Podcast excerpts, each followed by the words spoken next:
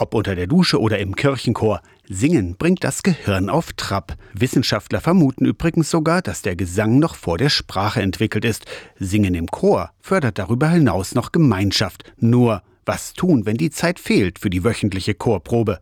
Mögliche Lösung der Projektchor, glaubt Gerhard Nötzel, Kantor am Dom zu Halle. Es ist meine feste Überzeugung, dass es schwierig ist, immer in den alten Formen zu bleiben und das auf der konventionellen Praxis weiterzuführen. Ein Projektchor trifft sich zwar auch regelmäßig zur Probe, aber eben über einen überschaubaren Zeitraum. Noch ein Vorteil, alle beginnen quasi bei Null mit frischer Musik, sagt Christian König, Landespopkantor der Evangelischen Kirche in Mitteldeutschland. Man kommt nicht in einen Chor, wo man erstmal 20 Lieder auf einmal lernen muss, weil alle anderen das schon können. Also das ist nicht der Fall. Also im Grunde formiert sich das Ensemble komplett neu. Menschen gestalten die Freizeit viel individueller. Berufstätige arbeiten im Schichtdienst, Lebensentwürfe und Tagesabläufe sind anders als noch vor Jahren. Mitsingen im Projektchor ist oft leichter zu planen, finden König und Nötzel. Da kann man klar sagen, okay, vier Monate, das kann ich überblicken in meinem Terminkalender, kann ich mir die Termine eintragen und Aufführung passt auch. Und das ist von vornherein einfach eine niedere Schwelle, um überhaupt mitzumachen.